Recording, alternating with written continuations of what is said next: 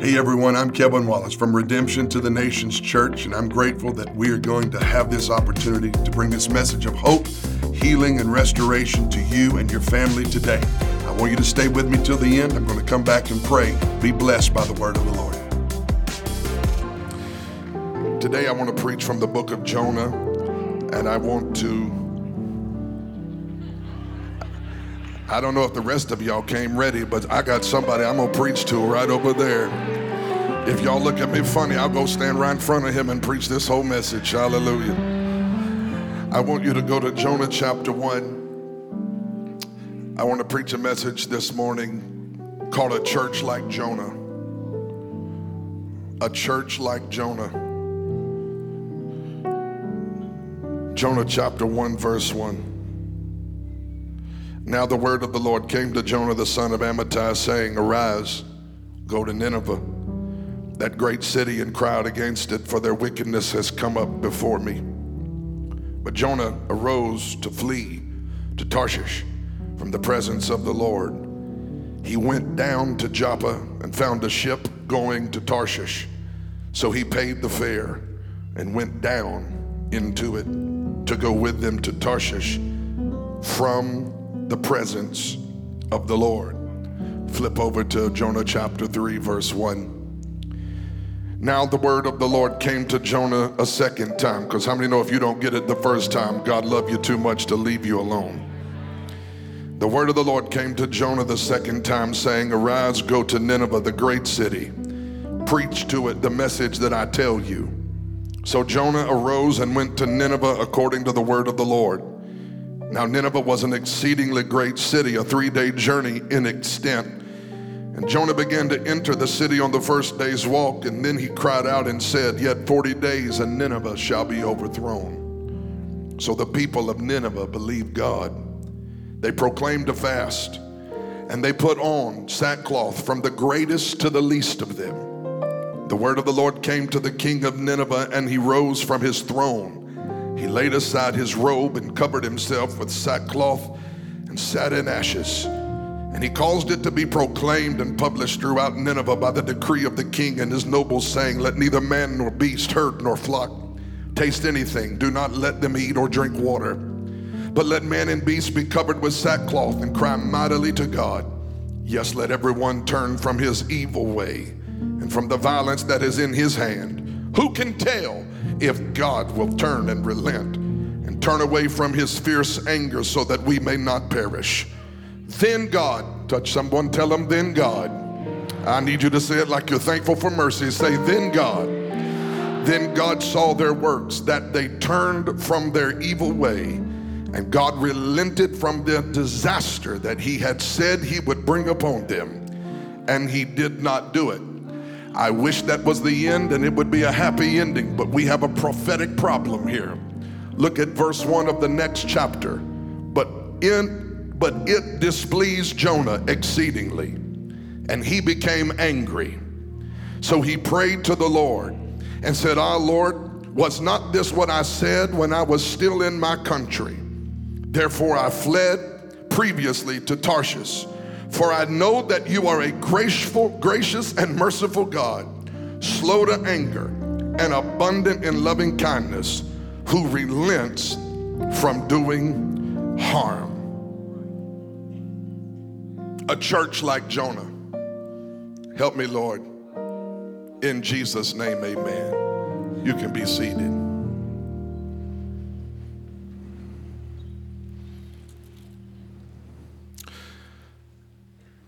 Tucked over in the Old Testament is this prophecy of Jonah. The Bible tells us regarding Jonah that he was assigned to a particular nation with a particular message. I will remind you that when God calls a prophet, the prophet doesn't choose his assignment or his message true prophets and true apostles and true pastors and true teachers who have the heart of God did not call themselves and are not working on their own time. They're on an assignment from God and they have a particular assignment that they are put on the earth to fulfill. I spent some time in Washington, D.C. this past week with my wife and my children and our spiritual sons and daughters and leaders from this church and leaders from other churches. And we, we gathered there on an assignment to run and to pray for our nation. And I went live uh, on a Facebook and uh, had some questions about why we would take time to go to Washington, D.C. to pray. Why don't you pray from your home? Why? Why do y'all continue to pray for the nation? Is it really necessary? And I don't know what news channel you're watching, but it is necessary for the church to pray. It can't get any more jacked up than it already is. It, it, it doesn't have to get any worse because how many would agree it's a pretty bad situation right now? And as I walked through the streets of that city and as I Y'all, we went on a 5K. I don't know if y'all want to know what a 5K is, but in some places it's torture. It's, uh, they went on a 5K, I did a 2K. And the rest of my Ks, Uber helped me get the last 3K. Yeah. Somebody said, You cheated. No, I use wisdom. And, and I got them to drop me off at some of the last places because uh, I, I went to pray over these places in our nation's capital. And, and as I was praying at some of these stops, and, and, and we were praying at some of these stops, it, it occurred to me that, that if the nation uh, is going to have the intervention that I believe it needs, then the people who have the Spirit of God have got to be busy doing what spiritual people do rather than doing what carnal people do and agreeing with the assessment and the problem that is currently plaguing our culture and our nation. And I want to say this on my way to where I'm going today. I want to tell you that when I preach about America, I am not ignoring the other nations of the earth. I have preached a multitude of times from this pulpit that the move of God that is happening in our day is an international move of God. Can somebody help me give God praise for that? God is not just going to bless one nation and forget every other nation. Anywhere there's a people with a pulse and a heartbeat, Jesus came to seek and to save all of us who are lost. And it doesn't matter what language we speak, what time zone we live in, what color our skin is, who the president, the pope, the prime minister of a nation is. All over this world, the, the fact and the truth still remains for God so loved this world that he gave his only begotten son that whoever would believe in him will not perish but have everlasting life. How many are thankful that Jesus came to save the world? He came to save everybody that you think he came to save, and he came to save people who you don't think he can save. Jesus is a friend to the sinner, and the church cannot be lost in trifle conversation in this hour. We have an assignment to fulfill, and that assignment has to do with pointing broken humanity to the person and work of Jesus Christ and telling the hopeless that there's still hope and telling the darkness you will not have the final say. I feel like preaching in here this morning. Jesus is still on the throne, God is still exalted, and the devil is still defeated. Don't ever get it mixed up. Don't ever let the devil get you confused. Don't live, don't live your life in over concern. This thing is not going to end with the church hid in a cave, hiding out, taking communion, waiting on Jesus to come save us from the Antichrist. We are not crossing the finish line saying farther along we'll know all about it. We are crossing saying, Look what the Lord has done. Look what He did in our generation. How many know the Holy Ghost is still moving? Somebody say, Amen. I have preached many times from this pulpit, this is an international move of God. And I believe that. But I also want you to understand that there is a sentiment that is floating throughout the body of Christ that seems to indicate that God is somehow finished with America. And I need to fix that this morning. I need to address some of this nonsense that is floating around in the religious atmosphere that has been released and sown into the ears and hear uh, the hearing of the body of Christ. And in my, my opinion, it has the body of Christ in some ways much confused. And the text before us today is in many ways about a nation that is much like our nation. A nation that was full of evil and full of wickedness and full of all kind of sin. And whenever God looks from his throne and sees a nation living in sin, he does exactly what he did in the book of Jonah. He taps a prophet on the shoulder and says, Get there. Get there and say this when you get there. I want to tell you right now that when God finds a wicked nation, God does not just consign that nation to a doom and gloom. Any preaching that has the promise of judgment without the possibility of redemption is fraudulent preaching. I didn't get enough help on that. I said, any preaching that has the, the promise of judgment without the possibility of redemption is fraudulent preaching. Jesus said, the Bible said in John 3 17, he did not come into the world to condemn the world. I can't find no help over here, but that the world through him might be saved. There will come a day of judgment, but somebody ought to be thankful that we're not there yet. Jesus is still saving lost sinners. When this nation when this nation of nineveh had become evil and full of wickedness and you say what kind of sin was it engaged in? According to nahum the first chapter it was full of the bloodshed of innocent people. It was an unjust evil wicked society. They had lost their moral and they had lost their compass and they attacked one another. They were vicious and violent Nineveh was the capital city of the Assyrian, uh, uh, the, the, the Assyrian government, and history would bear out that the Assyrian government was among the most wicked nations in the history of humanity.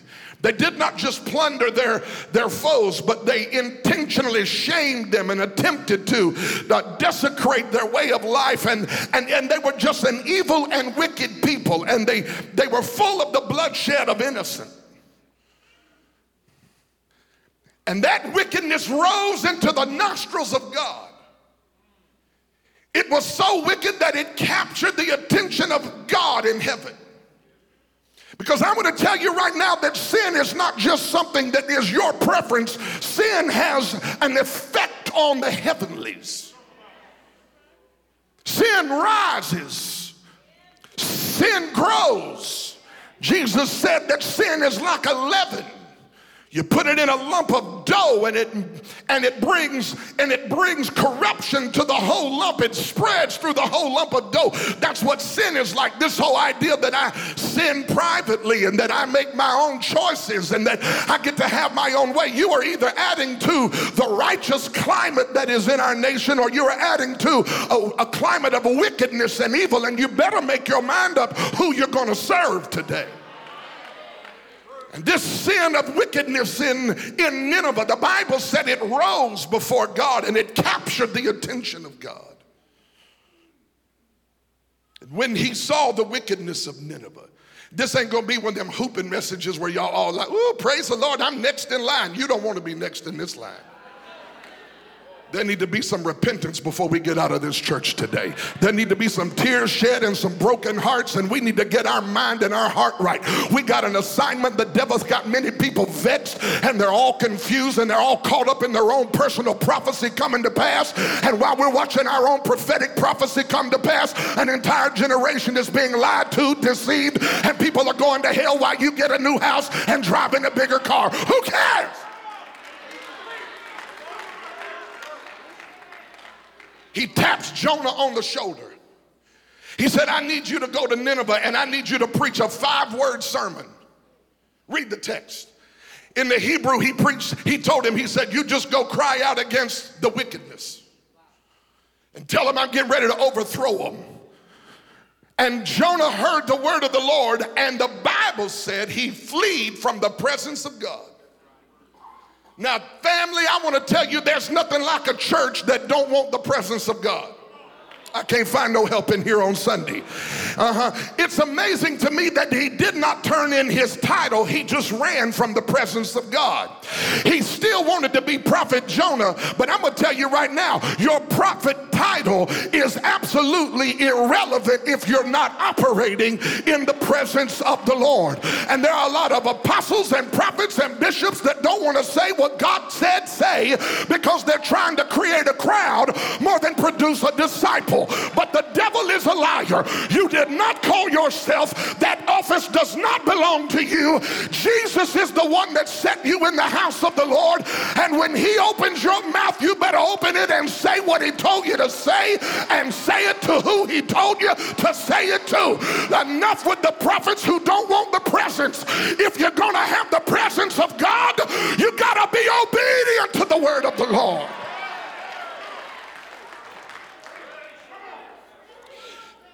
The Bible said he flee, he flew. He got on a boat, went as far away from Nineveh as you can imagine. When the Bible said he got on a boat in Joppa to go to Tarshish, Tarshish was over 2,500 miles away. It was essentially saying, How far away from Jesus can I get? How far away from God can I get? And so he gets on a boat and he pays a fare because when you di- disconnect from the presence of God, it'll always cost you something. And he gets on a boat and he goes down. Read, this is beautiful. This is beautiful hermeneutic in preaching. The Bible said, the Bible said over and over from chapter one and chapter two, he went down. He went down to Joppa. He went down into the belly of a whale. He went down into the boat. He went down. He kept going down because the, the disconnect from the presence of God is never an upward trajectory. It is always a downward spiral. I can't find no help in here right now. Some of the, the people of God in this house this morning are trying to figure out out why you don't have no peace and you don't have no presence and you don't have no favor and you don't have no joy and you don't have no happiness and you can't get a prayer through and you can't get a job that pays you well and you can't get friends that I will tell you why. If you disconnect from Jesus, everything in your life will become, it'll turn up all kind of nastiness, it'll turn up all kind of nothingness because it is the presence of God that makes the difference in your life. Oh, I need some help right over here. It is not your connections, it is not your ability, it is not your education, it is not your preparation that make the difference. It is the presence of God on your life. And when you run from the presence of God, you will not find a place to hide from him. You will not find a place to walk in favor without his presence. So he's in the belly of pardon me, he's in the bottom of the ship. And while he's sleeping, hell is breaking loose out on the ocean. He's on this boat. And here's what I saw in the text. Let me just submit this to you for your consideration. The fourth verse of the first chapter says that when he got out on this boat and was trying to get away from God, God sent a great wind on the sea. The word wind is the Hebrew word ruach. God, don't miss it, had to waste the wind on a wayward prophet instead of sending wind to revive the nation of Nineveh. Mm-hmm. Yep, some of y'all missed that right there. God had to waste the wind to get the attention of a wayward prophet instead of releasing the wind on a nation to bring it a revival and an awakening. I want to ask a question today. This is a bit sensitive, perhaps personal, but I wonder if it is the church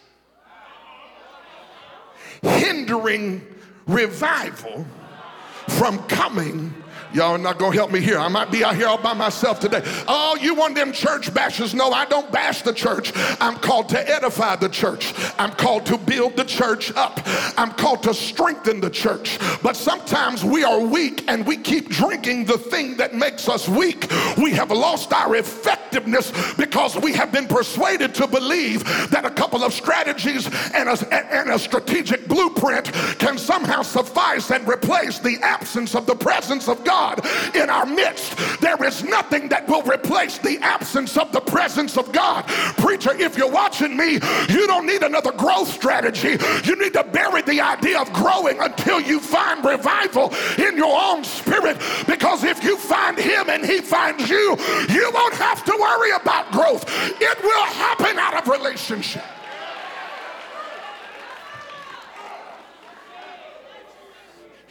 There is there was no presence here in the bottom of this ship.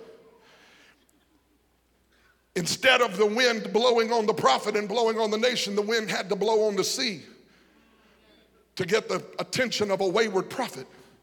And so, you know, uh, they come down into the bottom of the ship and they wake him up, oh sleeper. Oh sleeper. That's what they said. Oh sleeper, do you not know we're dying?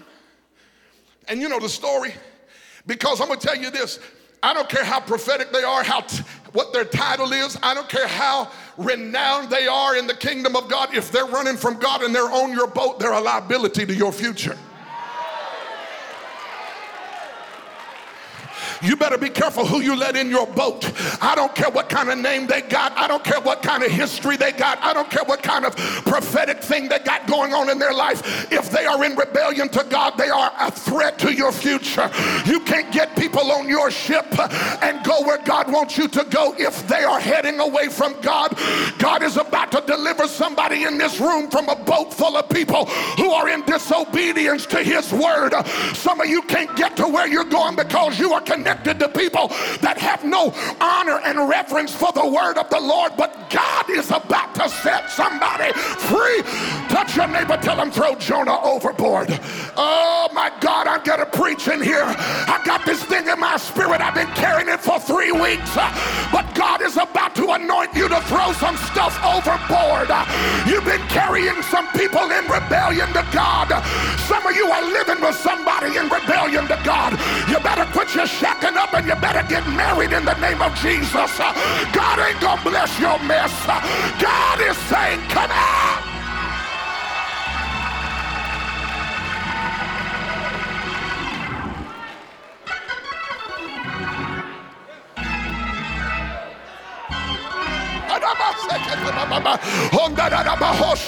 I came to tell you a preaching anointing is on me this morning. I came to preach until everything gets under conviction. I came to preach until, come on in here. God is about to set us free.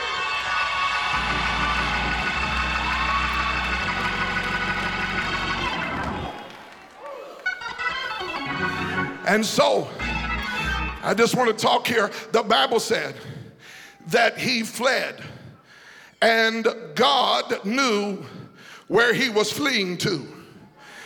Touch your neighbor, tell him you can run, but you cannot hide. Yes. God knows where you are. The psalmist said, If I ascend into the heavens, thou art there.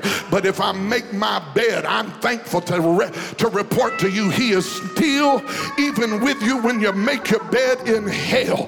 It doesn't matter how far you run, how long you run, how far you get, how way out there you may be, you will never outrun the eye of the Lord. So the Bible says that they threw him over. And when they threw him over and cast him into the sea, it says that the wind ceased. Some of you, your peace is as simple as getting rid of people who are in rebellion to God in your life. Your peace is that simple. And you say, Pastor, I don't want to be mean. You don't have to be mean. You don't have to send them letters or cards. You don't have to put it on Facebook. You just need to silently say, That is no longer a part of my future. I refuse to jeopardize where I'm going by hanging on to people who are not called to go there. I got to move on here. The Bible says that as soon as he was thrown overboard, that the wind and the tempest stopped. And all of a sudden, Verse 17 says, a great fish prepared by God. Lord have mercy. I don't have time to go into this like I want to, but the Lord knows how to prepare things. For those of you who need to get back on the right track. And sometimes the thing God has prepared for you will take you down before it ever brings you up. When Jonah was thrown overboard, the Bible said God prepared a great fish. We always say, a well, we don't know what it was. It was something God made. And it came up out of the ocean and of the sea, and it took the prophet down into the depth of the sea. Sometimes God will prepare something for you that will take you down before it ever brings you up. Because the worst thing God can do for an arrogant prophet is allow him to ascend without first breaking him through. Oh, come on here. Mm. Uh-huh. I want to tell some of you in this room it is the heaviness that you're walking through now that will bring you the humility to put you in a room to have something to say to hurting, ma- uh, hurting masses of people. Sometimes the trip down develops in you a character, a humility, a compassion. Talk to me, church. It develops in you a sensitivity so that when you stand up and start preaching to hurting people, uh-huh, they can you can relate to their drop because you know what it feels like to have gone down yourself. Anybody in this place ever gone through some mess? Anybody in this place ever gone through some pain? Can I tell you that your pain is not what disqualifies you, but the fact that you survived your pain and are still here today is evidence that the grace of God is working in your life. And I came to rebuke the devil and tell the devil that the mess doesn't take me out. The mess became my message. And because of the goodness of God, we are still here. Touch somebody, tell them, neighbor, I'm only here by the grace of God. Uh-huh. I'm not here because I got everything I wanted. I'm not here because I got everything like I wanted it. I'm not here because everything in my life was easy. I am here by the grace of God. Life took me down and God allowed it to happen.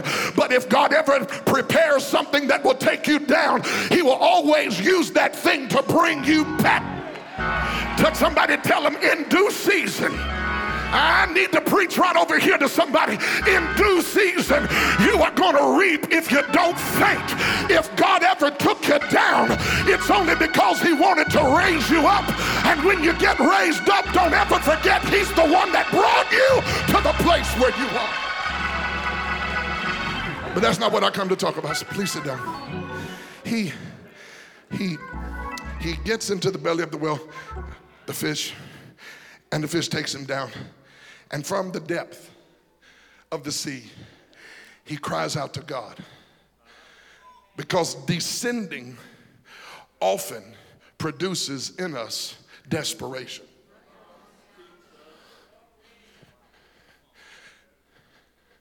I'm a prophet, I'm a prophet. I'll go where I want. And God said, For real? I'm gonna prepare a fish and I'm gonna let you descend until you get desperate. Read, I didn't read it to you, but Jonah chapter 2 is a powerful prayer. The entire chapter, second chapter of Jonah, is a prayer where he prayed in desperate ways for God to save him. And God heard, look at this here. God heard Jonah's prayer, and God spoke to the fish. I can't do anything but what the text says and tell you that it says it vomited Jonah. The fish God prepared not only took him down, but it vomited him up onto dry land. If you ever make the transaction of desperation, and pray prayers of desperation. At the bottom of the sea he prayed. The bible said over there in the second chapter that he went down to the base of the mount. How many know he was deep in the heart of the sea? Come on. He was deep. You can't get no deeper than jonah was. He was at the bottom of the earth's floor. And from that place he prayed. And desperation grabbed hold of the prophet's heart and he began to pray and god heard him and what took him down had to vomit him up and then the next chapter is the one I read to you. This is where I came to get to here. He vomited him up on the land. And the word of the Lord came to Jonah a second time. Touch somebody, tell them a second time. Yeah, the young people act like they deserve it. But I'm going to tell you right now anybody who missed the first time and never had a second chance, you're thankful and you get happy about second times. I can't relate to all the people in the room who've always been good stewards of the first time, but I'm thankful to be in a kingdom where God will speak to you. Come on in here. Don't look at me so holy like you ain't never missed an opportunity. Anybody in here can, can be grateful? Can anybody be thankful that God gives second chances? Uh-huh. Are you thankful that if you missed it before, God is a good God and will come back again? I'm telling you, you He knocked on the door and you stayed in the kitchen. But how many are thankful that when He knocks on the door this season, you're not gonna miss what God is getting ready to do? Come on, touch somebody, tell them I'm not gonna miss it. Uh, tell somebody I'm not gonna miss it this time. I don't know who I'm talking to, but somebody missed it last time, and the devil wants you to think there won't be another time. But I feel like God sent me to this pulpit today to release a fresh opportunity over somebody. You missed it before, but you will not miss it again. You squandered it before, but you will not squander it again. You absolutely missed the invitation the first time, and the devil been telling you you're going to stay in the bottom of the belly of a well forever. But today, somebody's coming up, and when you come up, God is going to restore you and speak to you again. You believe it? Shout yes. The Bible said that God's word came to Jonah a second time Arise, go to Nineveh, that great city, preach to it the message I tell you. Does that not sound familiar to you? It should, because it's exactly what God told Jonah in the first chapter. Arise, go to Nineveh, preach to them the message that I tell you. The last time he got that instruction, he fled. This time, he got a revelation. I ain't going back in the belly of a whale again.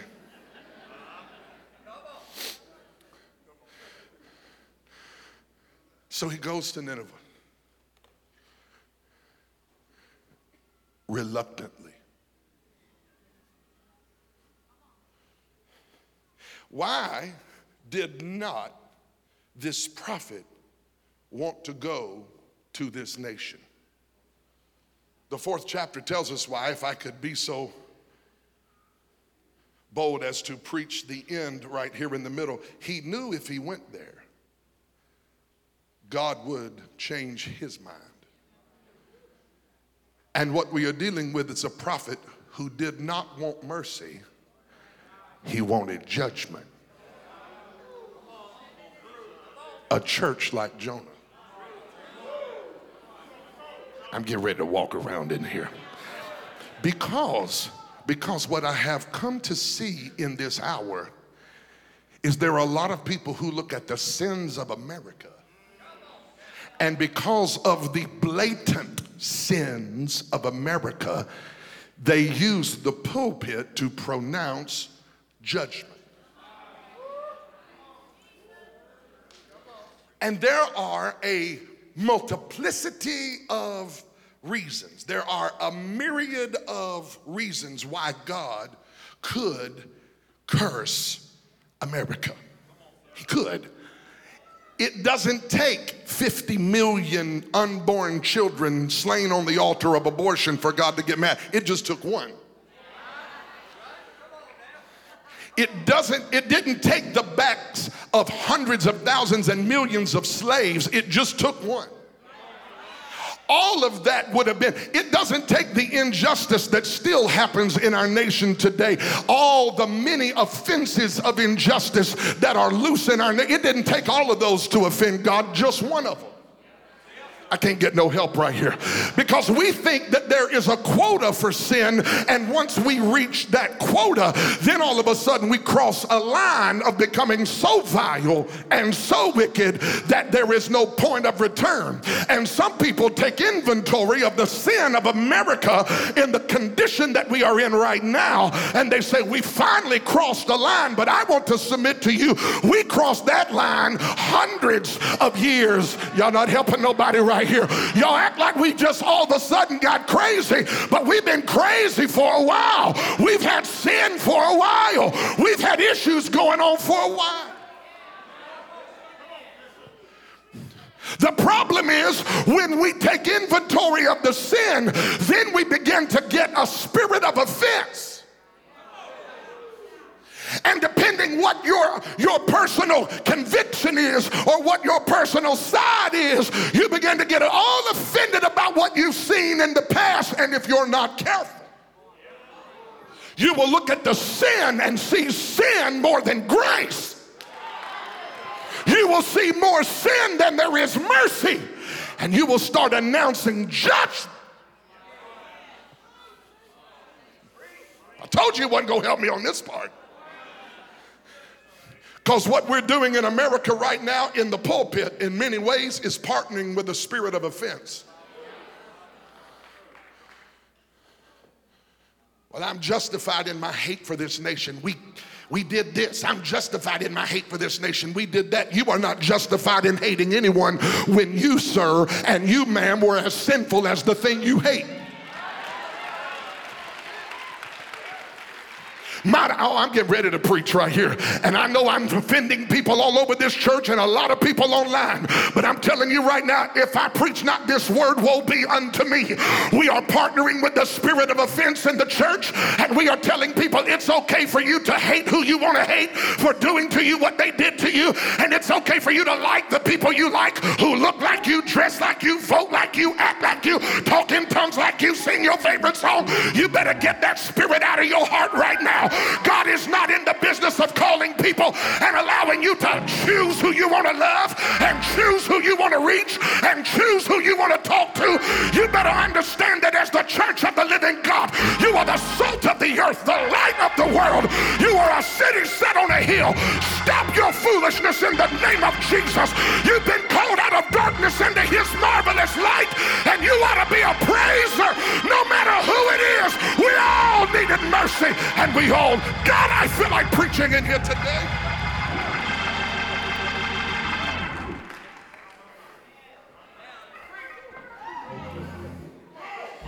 I tell you what I'm going to do.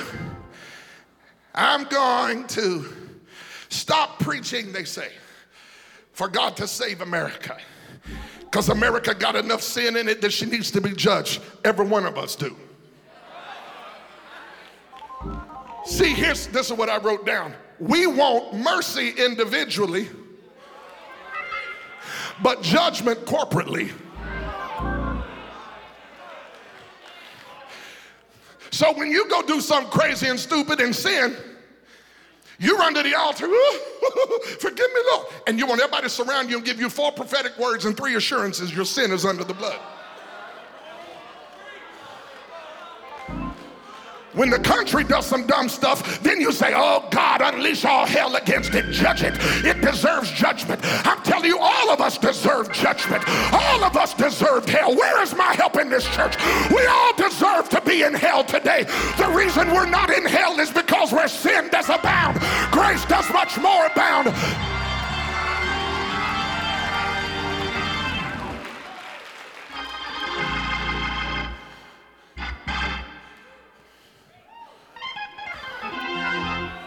And I'm watching. I'm telling you what I'm not going to do. And, and, it may mean I pastor me and my wife and my six children and my closest friends, and y'all all may have to leave over this one. But I refuse to partner with people who do not believe God can rescue this sin ridden nation and send awakening and revival and shake it from the end to end, shake it from the East Coast to the West Coast. I believe that God can, if He can save Nineveh, He can save America.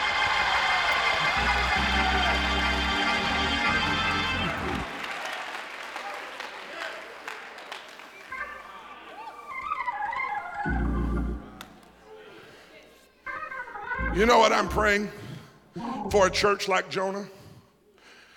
That what happened to Jeremiah will happen to you. You know what Jeremiah did? He got over there in a cave. Every time he prophesied, it got him in trouble. Every time he said, Thus saith the Lord, they threw him in another prison. Every time he said, Thus saith the Lord, he lost another friend. Every time he said, Thus saith the Lord, another member, another, another member left his church and another supporter left the ministry. So, do you know what Jeremiah said? I'm not going to say another word about God. I'm tired of talking about God and prophesying God and speaking the word of God. I'm going to go in a cave and I'm going to shut up and I'm not going to say another thing about what God said, say. And the Bible said in the book of Jeremiah that, my God, I feel the anointing on me right now. When he got in a cave and began to shut down his ministry, when he got in a cave and began to cease to speak the word of the Lord, he said, I sat there in that cave and suddenly something on the inside of me started burning. It was like holy fire shut up in my bones. I want to preach to the church right now. You've only been silent because you haven't felt the fire in a while, but the silence is about to lead to a fire and a bunch of prophets who have ceased to speak the word of the Lord are about to get pregnant with the word of God. God is about to raise up prophets and prophetesses that you don't like and you've never heard of. They're on the backside of the wilderness today. They're sick and tired of all of the religion. They want to shut up because the word of the Lord got them in trouble. But the same word that got me in prison is enough word to bring me out of prison. I need someone to praise God that the word of God is quick and powerful and sharper than any two-edged sword. Preachers, preach the word. Prophets, prophesy. Don't run in a cave. Don't run from God. The nation needs the word.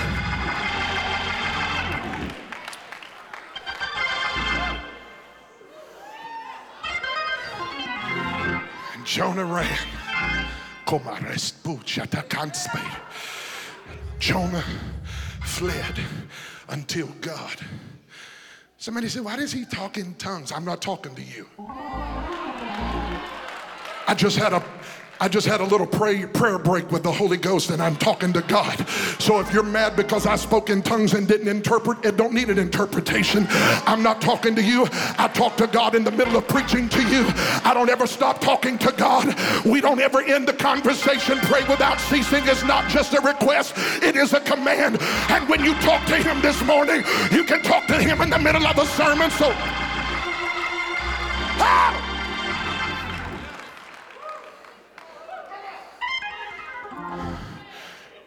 I have recently been called a, a Christian nationalist. I'm to fix something. I am not a Christian nationalist in the sense of those people who sabotaged the Christian name and created a cult and sabotaged the Christian message and created a cult for their own hate. That is not my identity. And if you don't know me, you don't have the ability to shape me by your false report of who I am. But just because I plead the blood and pray for my nation does not mean I'm in some sort of mind, some sort of frame of mind, some unhealthy, unproductive frame of mind where I'm all about America. I'm telling you, I'm all about the kingdom. And the nation I live in needs a revelation of the kingdom. And until the people of the kingdom announce the kingdom, then the nation will continue to live in foolishness. Why we got to hear about this every Sunday? Because you hear about it every Monday on Fox and CNN.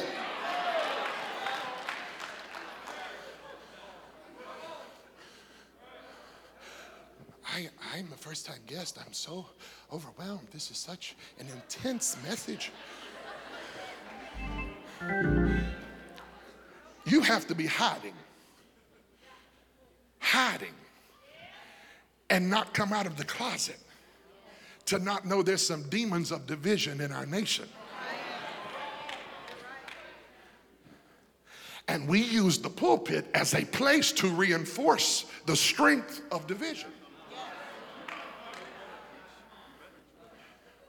And we do that all in the name of justice. Well, I'm, I hate people who believe in abortion. You don't have the responsibility or the right to hate anybody. Please understand something. No one has paid a greater price for preaching about the value of life than your pastor and his wife. You don't even know what the stand we have taken has cost our family. But it never caused me to hate or to reject anybody. In fact, the grosser the sin, the more tears should be shed and the more compassion should be demonstrated. I can't find no help in the church. This is the reason why the world of those who've had an abortion never come back to church because we bash abortion so much and we're so angry with it, we think they think we're bashing them.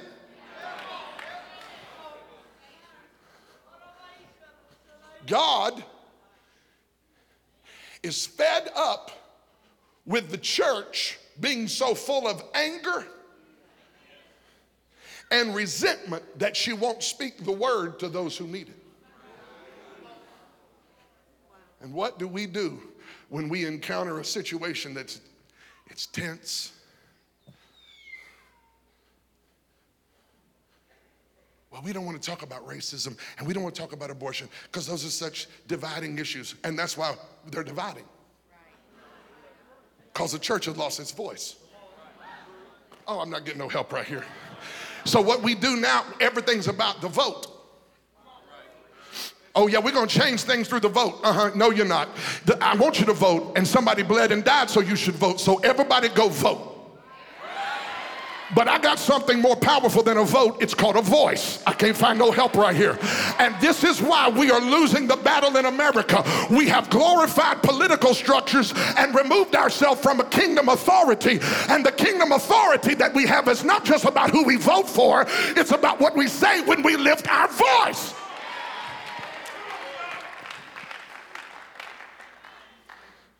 I'm preaching this in October. November's coming. And the church will be more than you. I'm prophesying to you right now. Watch the spirit of division flare in the next four weeks.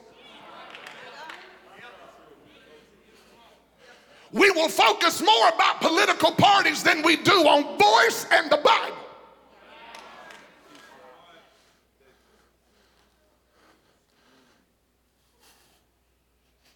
And I am not for sale.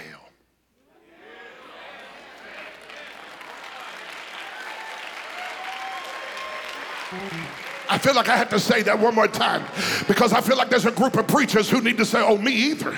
Oh, oh, no, me either. I'm sick of feeling like I'm a pawn on a board. I am not a pawn or a checker on your board. You don't move me, your looks don't affect me. I've been in prayer and heard the voice of the Lord. This nation is going to see an awakening if Jonah will get out of the belly of a well and get to the pulpit of Nineveh. There is an awakening coming for the people. And here's my question for you, church, as I close. Are you, I'm not going to, are you ready for mercy? Or are you preferring judgment?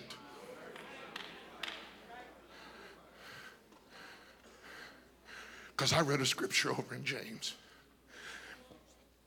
It said, Yahweh prefers mercy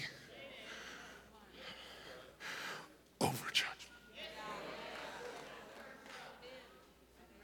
It's not that I don't deserve judgment, it's that I need mercy. It's not that our nation doesn't need, doesn't deserve judgment, and it's just that we need mercy.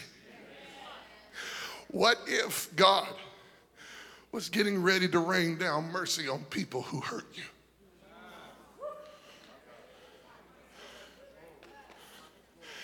Well, I don't know, I don't know, I don't know. See, here's the, the problem.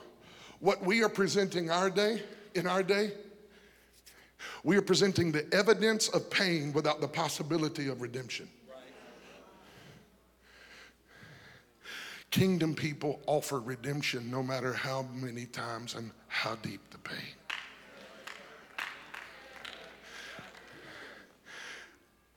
If you're in this room right now, Lord, I hear church bells ringing.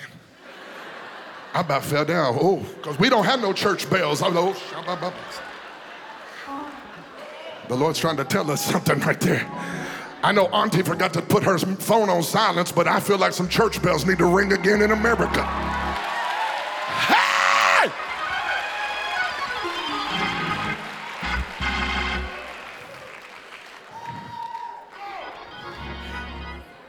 Jonah, don't miss this. Jonah went to Nineveh and preached a five word sermon. Five words. Five words. Five word sermon. 40 days, Nineveh be overthrown. And the king heard it. And he put a decree out through the whole land. Well, why do you pray for the president?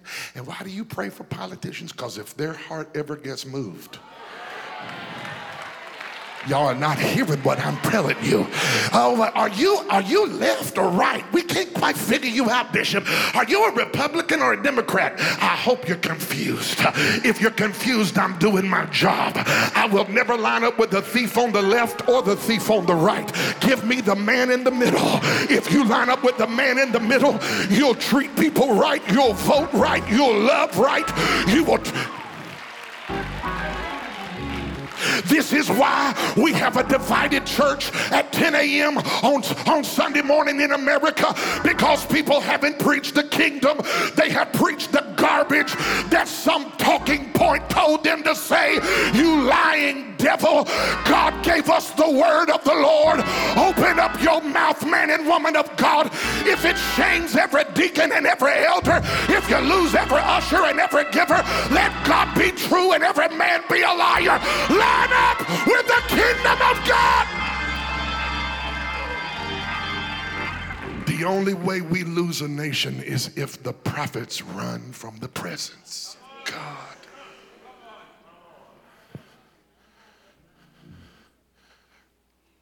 He ran. He went down.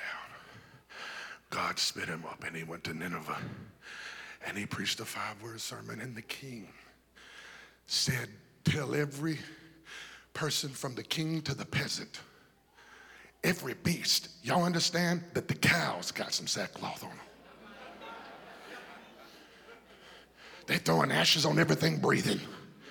Sackcloth on everything. Put a sackcloth on Muff Muff. Put a sackcloth on, on Princey the cat. Come on, just put, just put a sackcloth on everything. Why? The whole nation is going to hell, and somebody has got to pray. Did you hear what the prophet said? No, he's not a Ninevite prophet, he's a Jewish prophet.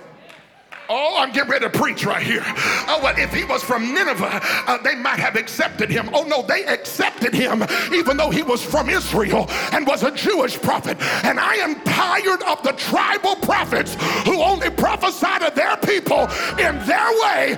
Oh, let's go have our white conference. Let's go have our black conference. Let's go have our Hispanic conference. Let's go have our Pentecostal conference. Let's go have our Methodist conference. I came to have a kingdom conference. We need a holy convocation. We need the. I feel the anointing of the Holy Ghost on me. God is giving this house a gathering grace. We will not be divided. We will see the nation come together. Streams will come together. Behold, there is a river whose streams whereof make glad the city. Somebody give God a praise. I said, somebody give God a praise.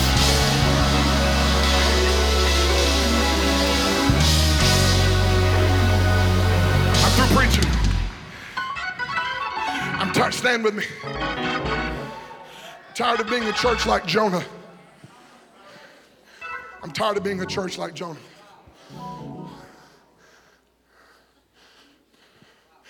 We run from the presence. We don't prophesy the word of the Lord.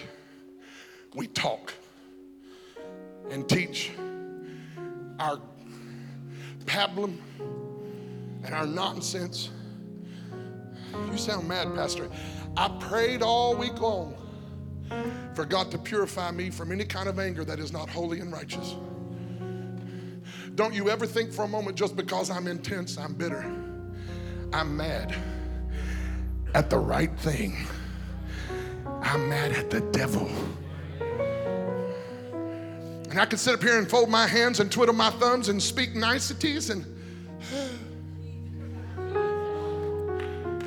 and you'd go home and be influenced by this demonic devil that's loose in our society and all over the airwaves. And you'd come back on Sunday and you'd just thank God for the time of worship with the people sitting down my road that don't look like me. But I'm gonna go out and live my disconnected life now. Not this house. And it may only be a remnant, but I will not bow to the Baal of this generation. And I will not be complicit with a spirit of offense loose in America. And if you don't think it's here, read Matthew 24. In the last day, there'd be an assignment to turn people against people. And the love of many would grow cold. And I believe some of them people who have a cold heart are talking in tongues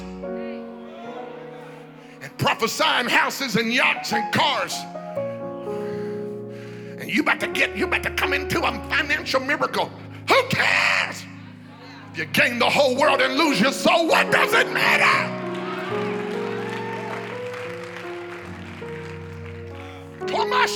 Batosa. You haven't properly been tested in the faith until you first gone to Calvary and been mocked. And instead of killing them, you say, Father, forgive them, for they know not what they do. Jonah was used by God to preach a five word sermon, and a whole nation delayed the judgment of God for decades. God, you ready for this? Some of y'all can't handle this theologically. Oh, God don't change his mind. My Bible said God heard their prayers. And when they changed their heart, he changed his mind.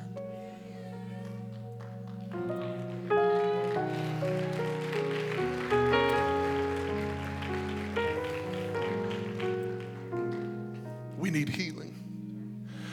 But we need prophets who will speak the word of the Lord so that healing can come. We need healing, but we need a church to be a prophetic voice that brings healing rather than running to Tarshish with no presence. And we still call ourselves prophets. Take your neighbor by the hand, please. Not this house. We will not be a church like Jonah. Let me just say this last thing. The first verse of the fourth chapter of Jonah said this. And when God relented and changed his mind, the whole city was spared. And the next verse says, and this thing frustrated Jonah. The prophet spoke a word that worked and he regretted it. I hope when revival comes, you don't sit in your house resenting. Oh. I hope when these altars are filled with Bloods and Crips getting saved on the same Sunday morning service, I hope you don't sit out there going,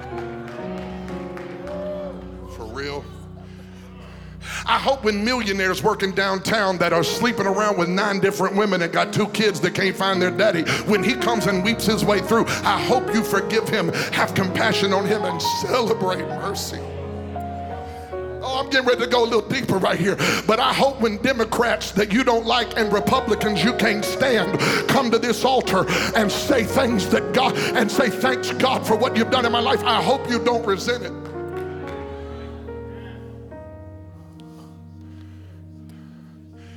Hope you can celebrate mercy. I want to pray for one another, then I want us to give God some thanks. Father, forgive me for the times I fled to Tarshish, for the times I ran. Forgive me for my unbelief that you can save a generation. Lord, the problem is not your word. The problem is not that they're too wicked. The problem is the church has by and large become silent. And I pray today you'll forgive us and grace us with an opportunity to hear your voice a second time. Somebody watching me online right now, a pastor's watching me on Monday morning. Your church stopped growing, everything about life seems like it's going down. But if you'll get desperate right there, God's about to bring you back up, and this time you're not going to miss your assignment in the name of the Lord. I call for the national prophets to cease the division. And I call for the national prophets to begin to speak the word of the Lord and to do it. Come on, pray in the Holy Ghost, church. I feel a shift happening right here. I call for national prophets to lose their prejudice. I call for national prophets to lay down their pride and their prejudice. Humble yourself in the mighty hand of God. Humble yourself in the mighty hand of God.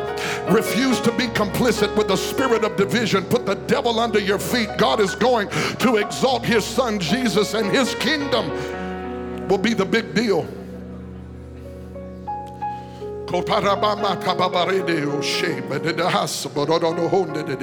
Come on, just another another few minutes of praying in the Holy Ghost right here.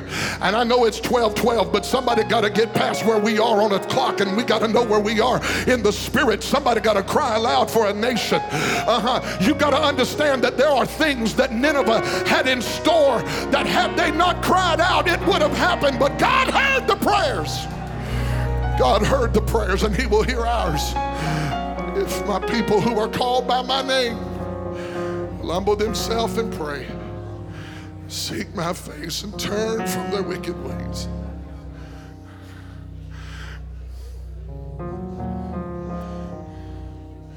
God, please have mercy on America. We need mercy.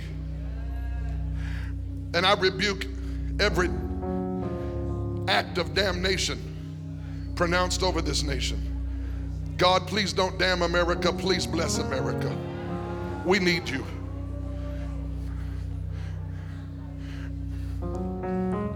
God, please bless this nation.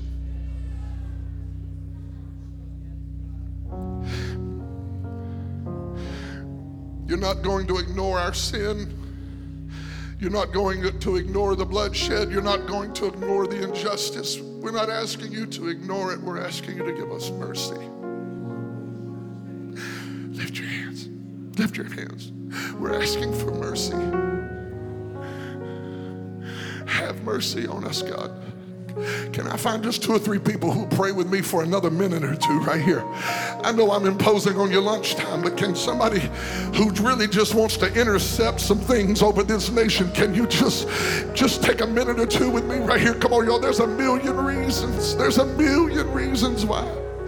Judgment could come. There's a million reasons why he could swallow up a nation. There's a million reasons why he could wipe us out. Oh, it is mercy over judgment that he wants to show. It is mercy over. Oh God, do it from the west coast to the east coast. Do it from the north to the south. Come on, students, get down on your knees. Oh, come on, get in a birthing position and begin to cry out. Give us mercy, God. Oh Lord, we won't miss the assignment this time. God, would you please intercept this plan of the devil?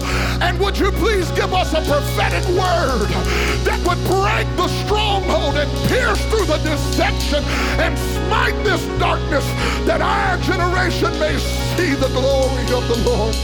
Come on, if you'll pray, I believe it's going to happen right now. Pray from Chattanooga, and your prayers from this place will affect a nation. Come on and lift your voice. Salabaraba, Nakantaya Kantanto So, Ontanchisi Hastolamaya. I feel the fire of God in my bosom right now.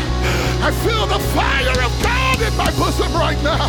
Pray for your children and your children's children. Pray. Pray and bind the enemy. Pray and loose the angelic host of heaven. Pray and believe God for mercy and grace to flow like a fountain. Oh. Oh, have mercy on us, God. Have mercy on us, Lord. We will not be a church like Jonah. We will not resent revival. We will rejoice when Nineveh turns. We will rejoice when sons and daughters come home. We will rejoice when the races are healed and the nation is whole. We will rejoice. We will rejoice. Oh God, heal our hearts. We are wounded and offended. We are partnering with a spirit of bitterness. Oh God, today, oh God, cleanse us. The. Deliver us, God. Don't let our heart get hard. Don't let our love get cold. Oh. Come on, 60 more seconds, church. I feel a hole being in the atmosphere. I feel the weight of prayers of generational leaders who've gone before us. They're about to be answered in our day. May the prophecy of Dr. King come to pass in my generation. Oh God, send revival. Oh God, send awakening. I need you to pray 30 more seconds.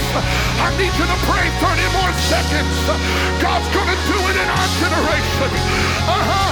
Some of you have breathed a sigh of relief over Roe versus Wade.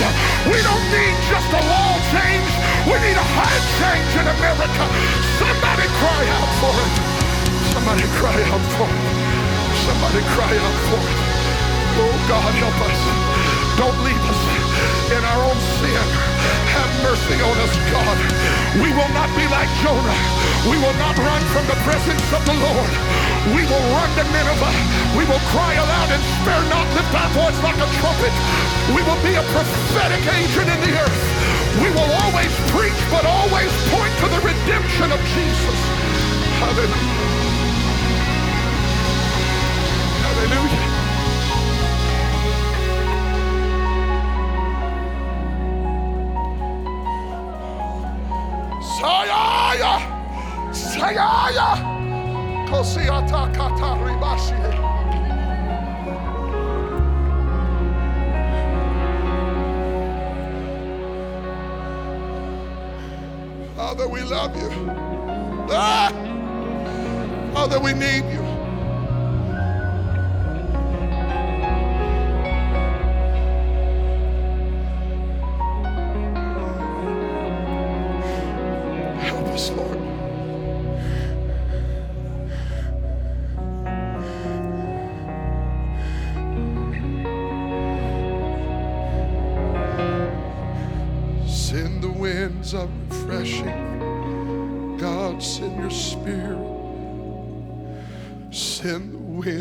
refreshing.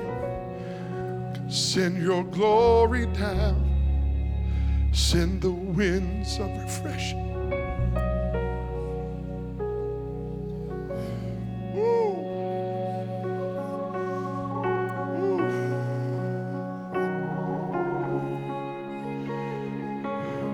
Send the winds of refreshing, God, send your spirit.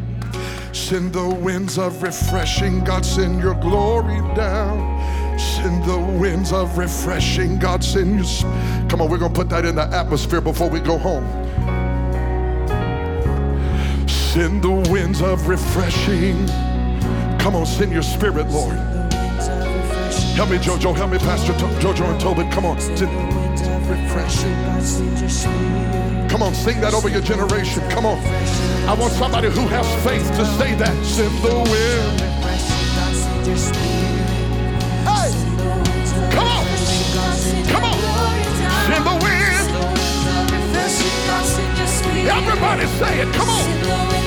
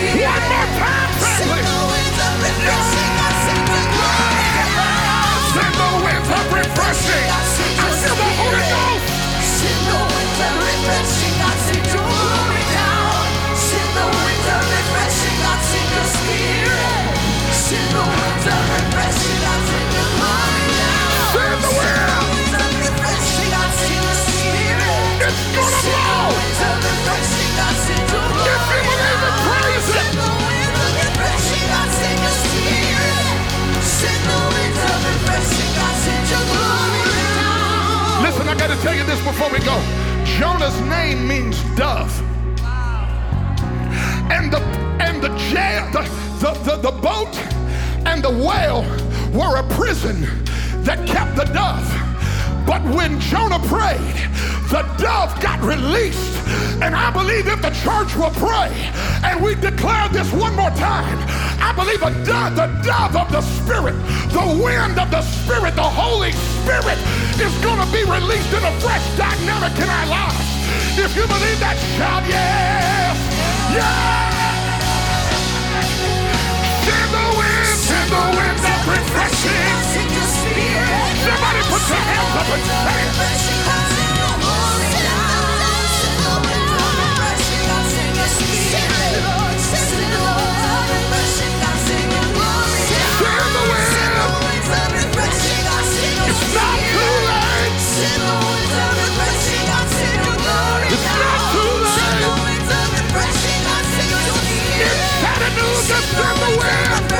In in in the. In the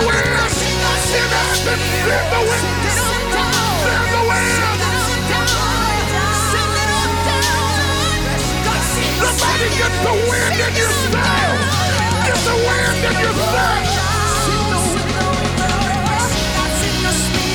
Yes, the wind. God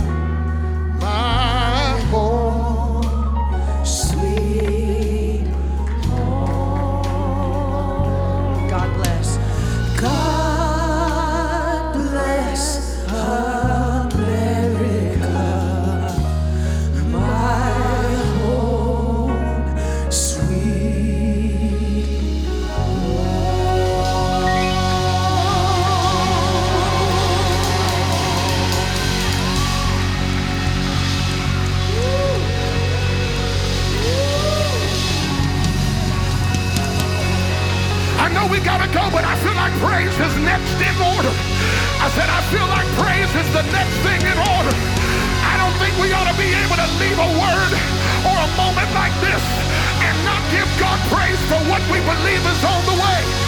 In fact, somebody needs to take off a garment of heaviness. And this morning for your nation, you need to put on a garment of praise.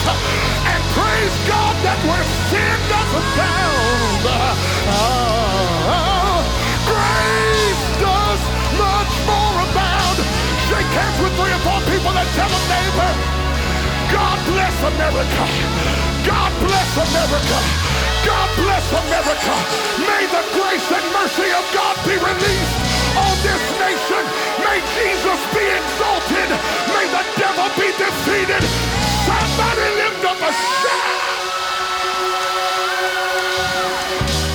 Friend, I believe God is a miracle working God, and the greatest miracle that God could ever work in your life is the gift of salvation.